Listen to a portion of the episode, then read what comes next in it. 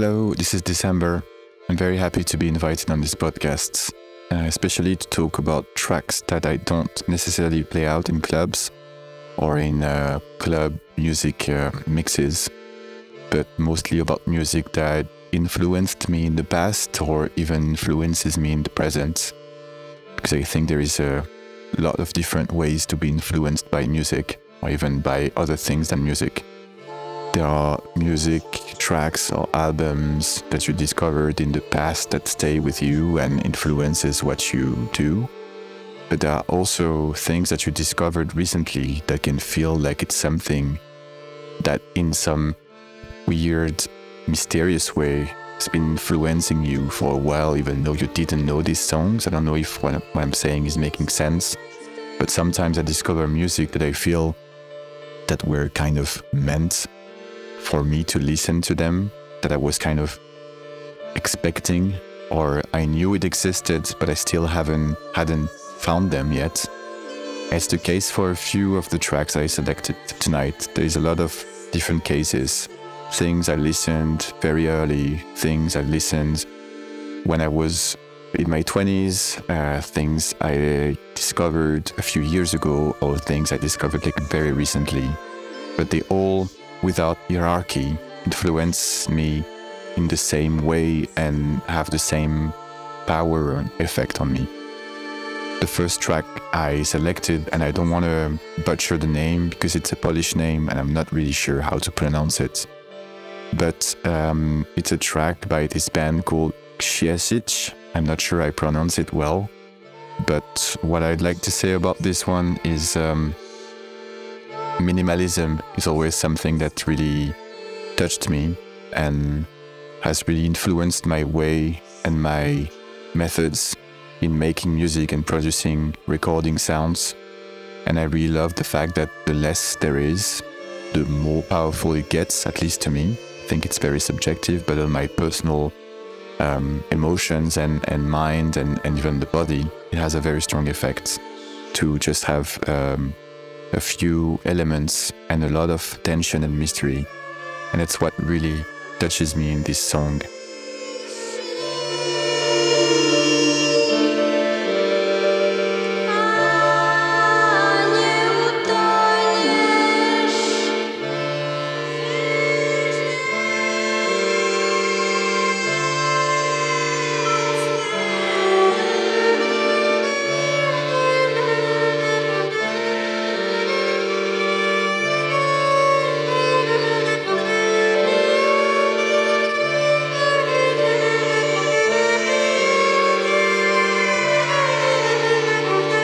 Second track, I selected this uh, Brian Eno little skit because it's very short, a minute and 29 seconds.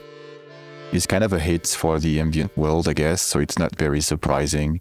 But I have to say that it's something that showed me a way of making music that wasn't really common on the radio, on the mainstream, at, at least, let's say, a mainstream um, access output of music just to make a 1 minute and 29 second piece of music that could be considered as a track with this very beautiful and very simple, also minimalistic uh, melody is very important for me.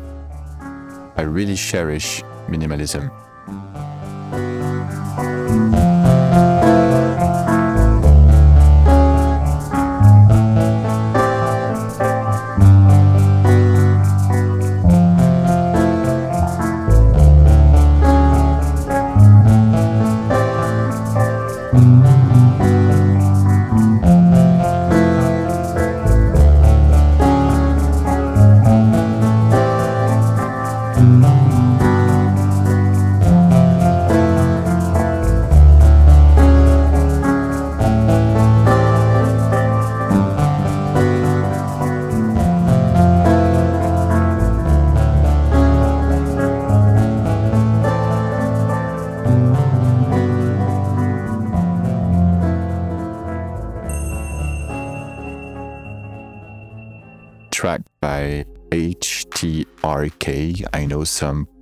Pronounce it like this, some pronounce it hate rock.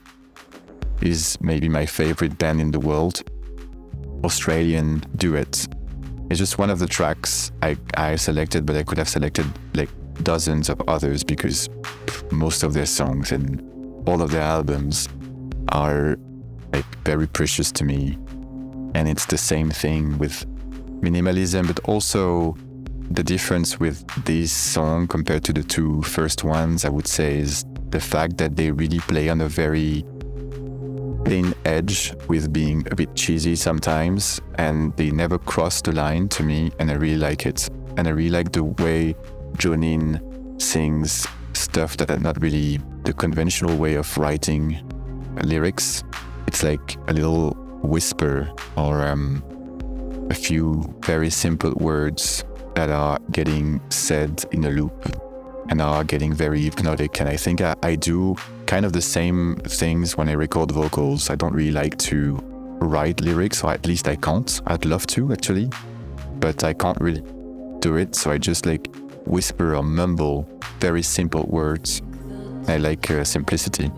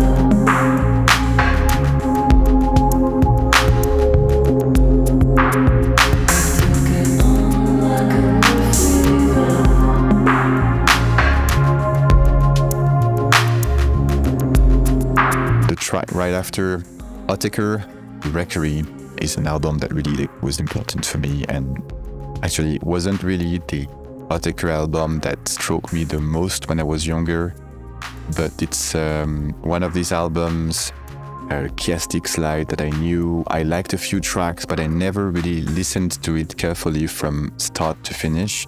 And a friend uh, recently, a few months ago, my friend Mika, Mika Oki, told me that I should really listen to it carefully from the beginning to the end, and I did.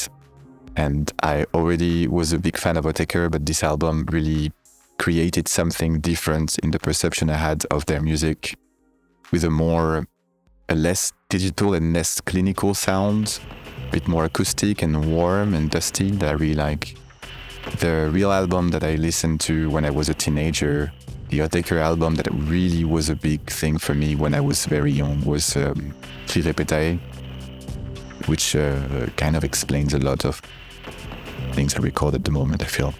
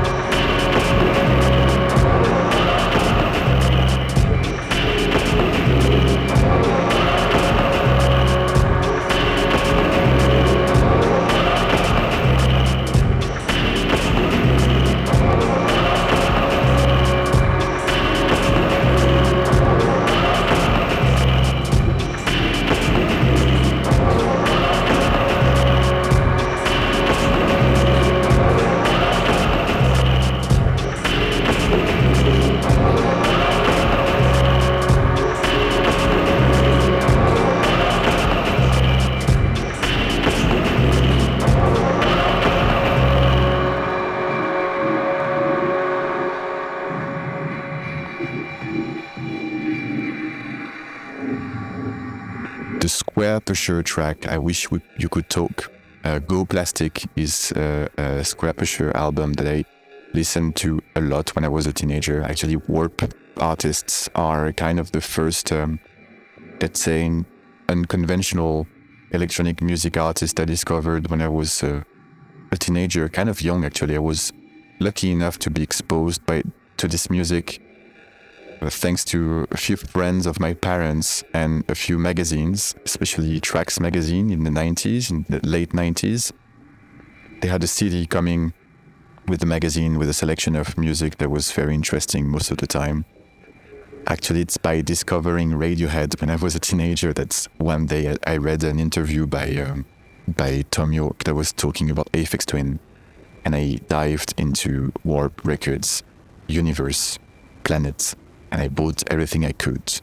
I bought three first records. I bought uh, Drukqs that was just uh, coming out from Aphex Twin. I bought um, one of the Boards of Canada album, actually the first one, Twoism, that was co-released on Skam and, and Warp. And I bought um, Go Plastic from Squarepusher. And this I Wish You Could Talk track is amazing because it's this jungle beat with this kind of, I don't know, like um, anger to it, balanced by a very melancholic and very sad melody that I really, really love.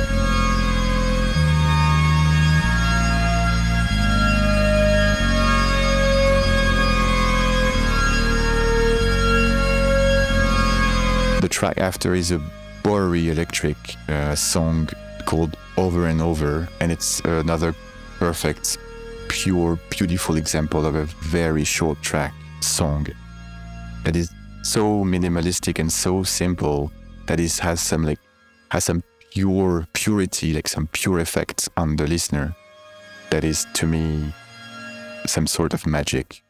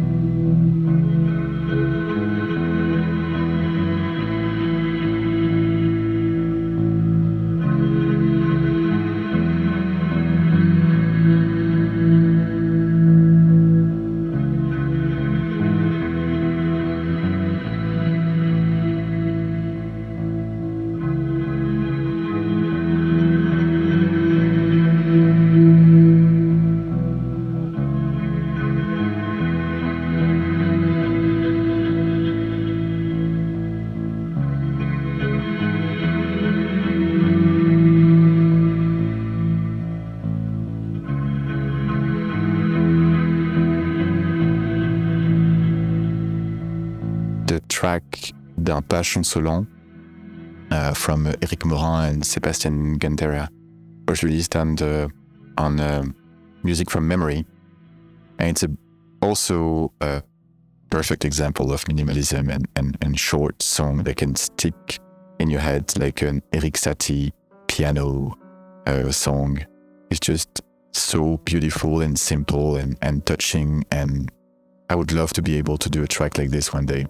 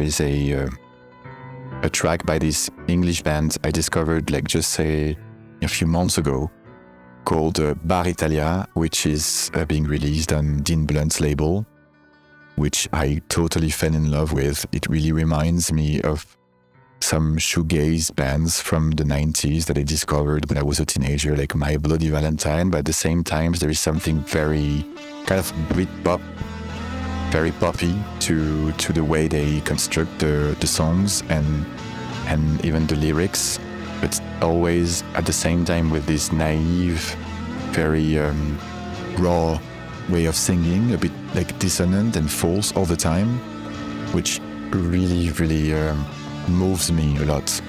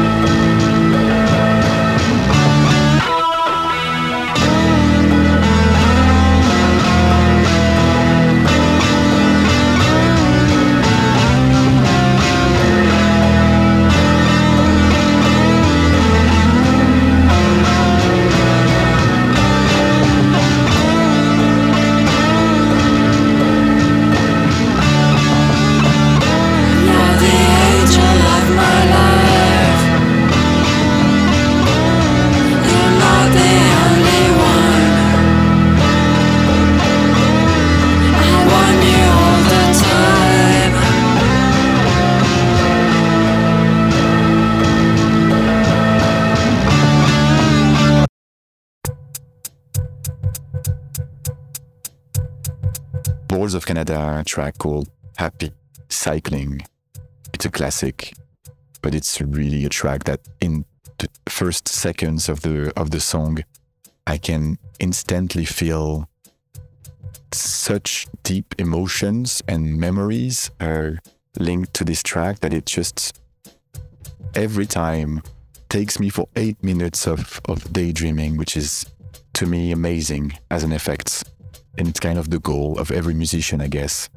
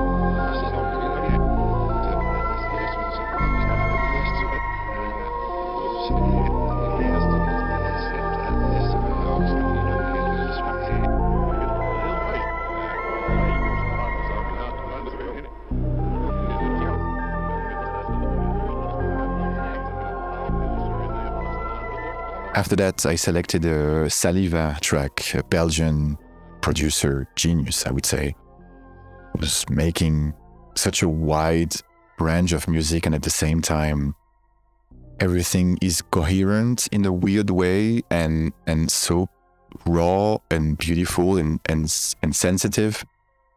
I really am moved by his sensitivity and the way he makes music and it's really a producer I've been following for years and I'm fascinated by his evolution. I'm very happy that now he finally gets the recognition he deserves and he's now producing for like a trap artists and pop musicians.